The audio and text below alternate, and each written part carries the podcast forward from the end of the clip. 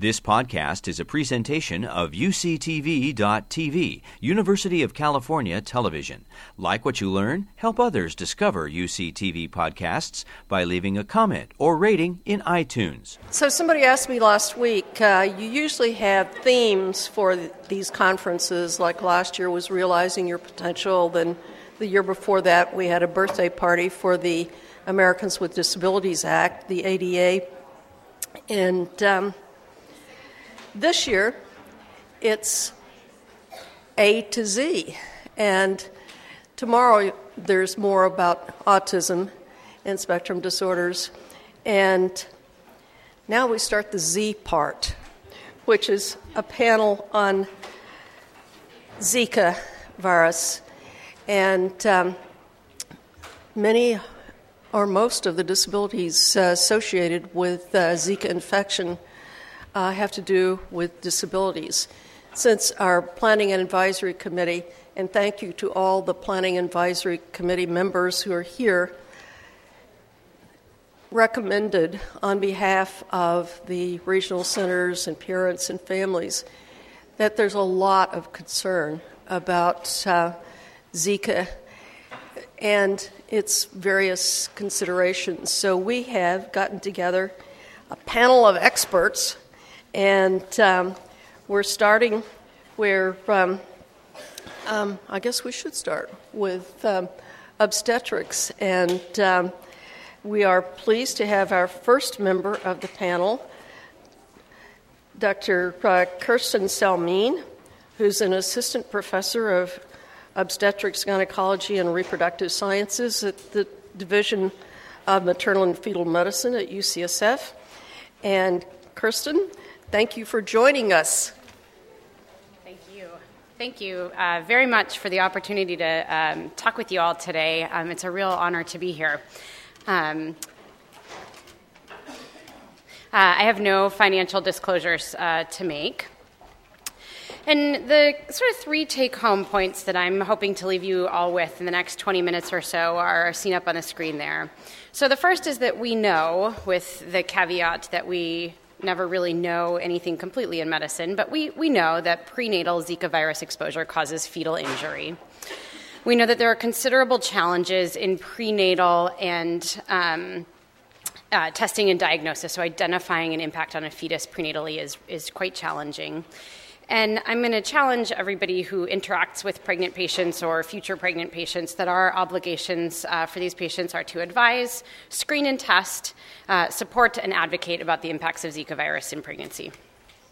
So a very brief word on background, and you'll hear more about this from the other speakers, but just to get everybody oriented to Zika, if you are like me, um, a year and a half ago you had never heard of the Zika virus. Um, but in, in Brazil, in the Um, sort of fall of two thousand fifteen, um, lots of health workers in northeast Brazil started to notice increased rates of microcephaly in newborns, which started to get people thinking about what the causes could be, and working backwards, people started to notice that there was this outbreak of Zika virus um, in May of two thousand fifteen.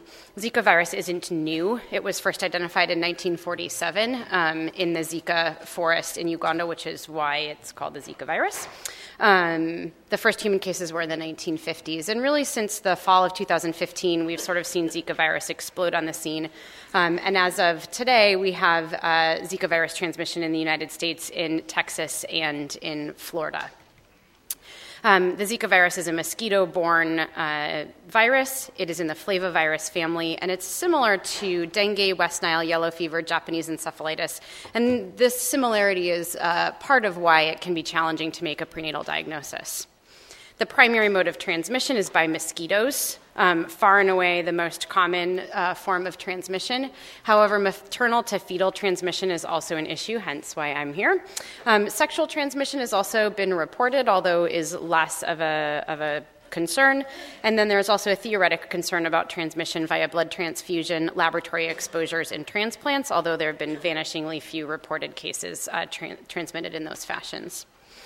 So as of February first, two thousand seventeen, um, in the United States, um, the numbers of pregnant women with ev- laboratory evidence of Zika virus uh, infection in the States is around fourteen hundred. In U S territories, which primarily includes Puerto Rico, which is the biggest area, is about three thousand. We've seen thirty-eight live-born infants in the United States, Um, with birth defects thought to be attributed to Zika virus, and five reported pregnancy losses, although, of course, that's very hard to, to track pregnancy loss. So transitioning now to how we know that prenatal Zika virus really causes fetal injury. When we think about how we know that something harms a fetus, in the business we sort of think about these Shepherd's criteria. And these are seven criteria that were outlined um, uh, first published in the nineteen nineties, but sort of evolved over time, how we know something has an impact on a fetus. Um, and these criteria are what's required. So first, a proven exposure to an agent at a critical time during pregnancy, consistent findings in high-quality epidemiologic studies, careful delineation of a clinical case, rare environmental exposure associated with a rare defect that allows us to make that association, uh, teratogenicity in an experimental model. Um, we like that, but it's not essential. Um, the association has to make sense biologically, and ideally there's proof in an experimental system that the agent acts in an unaltered state, meaning we actually see that the agent causes problems. So starting with some epidemiologic evidence that Zika virus causes fetal injury, um, these are sort of the earliest reports out of Brazil looking at rates of microcephaly um, in their population. And this is sort of what the baseline rates were. And I'll talk about this a little bit later, but microcephaly isn't a new finding. Many fetuses are affected by microcephaly. But these were microcephaly rates in Brazil um, up until two thousand fourteen, somewhere in the ballpark of five to six per one hundred thousand. The first reports of autochthonous transmission, meaning spread by mosquitoes in that area, not uh, Um, acquired from travel, happened uh, right around here in the spring of two thousand fifteen. And by the end of two thousand fifteen, their rates were around one hundred per one hundred thousand, and actually were probably closer to two hundred fifty per one hundred thousand. So really dramatic uptick in the numbers. Even if this was just reporting bias, it, it still is kind of too much to ignore. Um, other epidemiologic evidence has come out since that time. So these are two papers that were published um, in uh, follow-up to that Zika outbreak that happened in French Polynesia um, that demonstrated a significant increase in rates of microcephaly after Zika um, epidemics. So in that uh, Kaushima's study, the Zika-associated risk of mic- microcephaly was estimated to be around ninety-five per ten thousand versus a baseline of two per ten thousand. The Besnard study demonstrated a fourteen-fold increase in congenital microcephaly and a thirty-one-fold increase in brainstem dysfunction, so mounting epidemiologic evidence. Um, moving on to the sort of delineation of clinical cases. So as this evidence started to come out and people started to published case reports, these findings were what were pretty consistently associated with women who'd been exposed to Zika virus during pregnancy. So microcephaly, cortical brain malformations, so abnormalities of the white matter, um, abnormalities of the posterior fossa and cerebellum, ventriculomegaly or enlargement of those fluid-filled spaces in the brain, uh, cranial or intracranial calcifications, ophthalmologic abnormalities, growth restriction, and fetal death. Um, and I said I'd speak for a moment about microcephaly, and I think it's important to note that microcephaly by itself is not a new diagnosis. Um, strictly speaking, it means small head, but the real problem is the underlying small brain and abnormal brain structures that result in this smallness. Um, Even still now in the United States and countries that aren't having a lot of Zika problems, the most common causes of microcephaly are genetic abnormalities or differences. Infections like uh, C M V is a very common cause of microcephaly prenatally. Um, exposures to things like alcohol and substances. It's defined as having a newborn head circumference greater than two standard deviations below the mean, and again is associated with small brain volume, seizures, intellectual disabilities, cognitive differences, motor disabilities, and behavioral problems.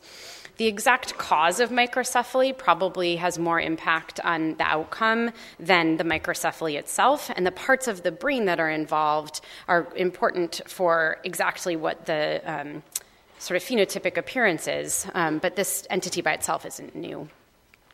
So continuing on with those Shepherd's criteria, the rare exposure, rare effect, um, we saw lots of clinical evidence and continue to see more clinical evidence that fetuses and newborns among uh, mothers living in or traveling to areas where Zika virus was being transmitted have been found to consistently have these findings. And probably most importantly, Zika virus was isolated from tissue from pregnancy losses, amniotic fluid, and newborn serum and urine, as well as C N S tissues. Um, so that association of the rare exposure, rare effect was pretty well established. And in more recent publications, so this is actually from late two thousand sixteen, um, there's a couple of more compelling cases that really sealed the deal on the association between Zika and fetal injury. Um, so this Franca study was a case series that looked at fifteen hundred cases of reported microcephaly. In other words, um, a delivering clinician reported that the newborn head measurements were not normal. Um, and of those fifteen hundred, six hundred two had actual evidence of Zika virus. A large number of those actually ended up not being true microcephaly, but there were six hundred cases that had evidence of Zika virus. And those women who had evidence of Zika virus exposure had newborns with smaller head circumferences, pretty considerably higher first week mortality, so fifty-one versus fourteen per thousand. Many more women reporting rashes during pregnancy, so sixty percent versus about twenty percent, and multiple brain abnormalities despite normal head sizes. And I think this is the point that caught many of our attention from a prenatal perspective, is that these children seemed to have brain abnormalities even with normal head measurements, making it seem like prenatal diagnosis got even more challenging. And then this study by D'Araujo and colleagues um, was a case control study, so looking at thirty-two cases of microcephaly and sixty-two controls with normal head measurements, um, demonstrated an odds ratio for Zika virus exposure of about fifty-five, with a ninety-five percent confidence interval between eight point six and infinity. Um, before I read this study, I'd never seen an infinite uh, top end of a confidence interval. Um, And then in cases with brain abnormalities, that odds ratio is about one hundred thirteen, meaning there is a very, very, very strong correlation between Zika exposure and these newborn abnormalities. Just for reference, the association between smoking and lung cancer, the odds ratio is somewhere around like five or six or eight, ten, depending on the study that you read. So this was pretty compelling. Um, and then this is the sort of final large cohort study, again, looking at Zika positive versus Zika negative infants and, and outcomes, um, and looking sort of at this total adverse infant outcome, which is a composite of many of these things, demonstrated that Zika positive women had about a forty-two percent risk of adverse outcomes versus about five percent of unexposed or Zika negative women. Um, the biologic plausibility is also very compelling. Um, We know that this exists from other TORCH infections, so that infectious diseases can cause fetal injury is not a new concept for us. Um, we also know that Zika virus demonstrates neurotropism, meaning the Zika virus is able to attack and does preferentially attack cells of the developing nervous system. So those cells that are normal when infected by Zika virus become abnormal, um, and we've seen this in mouse and primate models. So Shepherd's criteria are really met, and as a consequence, we can feel quite confident that Zika virus really does cause fetal injury. Testing and diagnosis is really challenging, so moving on to that second take-home point. Um, the clinical presentation of Zika virus is really tricky. About twenty to forty percent of people remember having symptoms, so most are infected and are not don't recognize that they have symptoms or are totally asymptomatic. It's a mild febrile illness. The maculopapular rash doesn't affect everybody and can go relatively unnoticed. Um, and it looks really similar to lots of other arthropod-borne illnesses, so in areas where dengue is common, it looks a lot like dengue, um, although less severe, so it's easy to go unnoticed. Um, the recommended testing for pregnant women is really complex. So currently, only I G M testing is available. There is no I G G testing. Um, so keeping in mind that I G G is able to tell us longer-term historic exposure versus I G M, which tells us acute exposure. Um, So testing with I G M has to be done really within twelve weeks of exposure, which necessitates knowing when that exposure happened. Um, I G G testing is not available, and there's a pretty considerable overlap with the I G M testing for dengue, chikungunya, other um, similar arthropod, arthropod-borne illnesses. So women who have a positive I G M test for Zika virus have to have confirmatory testing, which currently is only done by the C D C and takes quite some time to, to do. Um, P C R testing or actual testing for the virus is now available for urine and blood, but um, does not stay positive indefinitely, and we're still really trying to understand how long it is able to stay positive or definitely stays positive. Um, Amniocentesis, or taking fluid from around the fetus and testing for Zika virus, is an option, um, but we really don't have a great sense of false positive and false negative rates. False positive is probably quite unlikely. Um, however, a positive test in a mother or a positive test in a fetus doesn't then guarantee translation to an affected fetus. So an infected mother and fetus doesn't necessarily mean that that child is affected by the Zika virus, and we don't really know the conditions under which that's the case. There are a lot of kind of complicated algorithms. The C D C has done a good job of keeping us up to date, but presently what we recommend is that symptomatic pregnant women who have been exposed get P C R testing up to two weeks after their symptom onset. Asymptomatic pregnant women who have been exposed, which means either traveling to an area where Zika virus has been transmitted or um, having unexposed sex with a person who's traveled to an area where Zika virus is transmitted, are recommended to have anti-I G M uh, testing Uh, between two and twelve weeks after the last date of possible exposure, and then P C R testing within two weeks. Um, women who have negative P C R but who have a positive I G M have to have their blood sent to the C D C for confirmatory testing. So it's a process that takes quite some time. We do use ultrasound, and especially in very highly developed areas where we have lots of access to ultrasound, we do ultrasounds to monitor and evaluate. Um, we do serial ultrasounds, so over the course of the third trimester to watch. Um, but again, only some Zika virus-affected fetuses have ultrasound findings, and non-Zika virus-affected fetuses may have abnormal ultrasounds, so we can't be certain with ultrasound that what we're seeing is Zika-related, and we can't be certain that a fetus that has a normal-appearing ultrasound wasn't affected by Zika virus. And the ultrasound findings can be quite subtle. Microcephaly is a little bit of a... Of a um, challenging diagnosis. We suspect it when the fetal head measurements are less than two standard deviations below the mean for gestational age. Um, we diagnose it definitively when the size is more than four to five standard deviations below the mean, but fetal head measurements are a little bit subjective. They're very dependent on maternal habitus, how well we're able to see the position of the fetus. So although we can be quite certain when there's profound microcephaly, it's hard to be certain when there is a small degree. And then the other abnormalities there are variable in terms of how easy they are to see. Fetal brain M R I is a tool with great potential, but is really only available in very high-resourced places with a very subspecialized care, so really isn't ubiquitously available. We do it here and a couple of other centers in the United States and around the world, but it's not particularly accessible.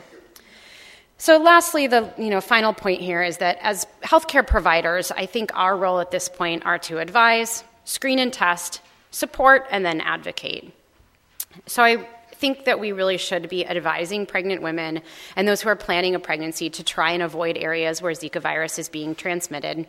If uh, travel is not, if avoiding travel is not an option, uh, the recommendation is to use F D A-approved mosquito repellents, protective clothing, staying indoors when possible.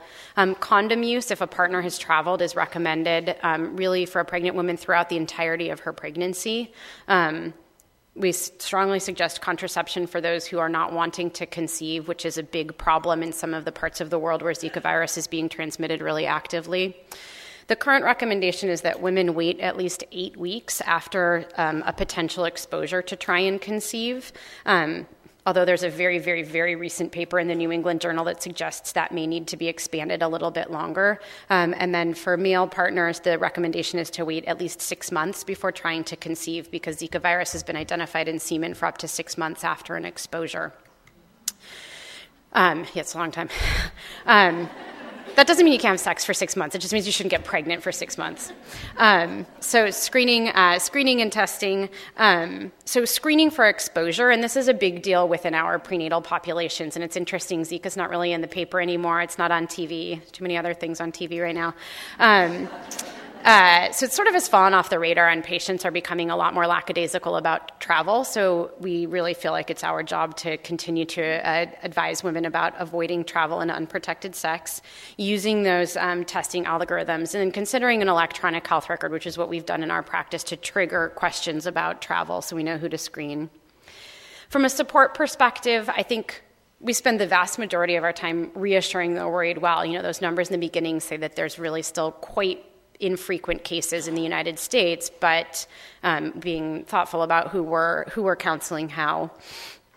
For those women who are at high risk for fetal infection, so women who test positive, who have ultrasound findings, um, you know, providing really patient preference-centered counseling is very, very important. Talking about the lack of predictability of the impacts of Zika, the potential for a broad range of outcomes, the challenges with knowing how this looks in the long term, because this is still relatively new, all need to factor into this discussion. Um, for those who are choosing expectant management, we recommend serial ultrasounds, antenatal testing, and then providing resources, counseling, and support. This perhaps is an audience that can tell me a lot more about that than I can uh, speak to. And then for those families who make the decision to consider pregnancy termination, providing those uh, support services and options when appropriate. And then sort of last but not least, I think it's our obligation to really advocate, um, advocating for vaccine development, for vector control, for education, for family planning, for surveillance, for support. Um, we are sort of the people who carry the torch for trying to advocate for the patients who are being affected by this. Um, I think we're obliged to advocate from a policy perspective, so advocating for the importance of family planning services. Um, there's some evidence that up to half of reproductive-aged women in Brazil are at least trying to avoid pregnancy right now because of Zika virus, but contraceptive services in that area are really limited. Um, vector control strategies, then advocating for uh, strategies to really stay up to date. This is changing very quickly, and staying up to speed is really important. So to conclude my portion here, again, prenatal Zika virus exposure causes fetal injury. We're nearly certain of that. Um, prenatal testing and diagnosis is really challenging, and I think our roles are advising, testing and screening, support, and advocate. Um, and I think that there's a bunch that we still really don't know. So we really don't know the probability of an affected fetus in an infected mother. Um, that's still really we need to learn a lot about. Um, we really don't know about the long-term implications for these children. We don't know about ameliorating or exacerbating factors. It still seems unusual that this is mostly in northeast Brazil where the most significant impacts are. Um, and we really don't know the kind of economic, social, and other consequences. So I think that that's sort of more to come. So I'll wrap up with that and pass on to my next, uh, next panelist. Thank you. You've been listening to a podcast by University of California Television. For more information about this program or U C T V, visit us online at U C T V dot T V.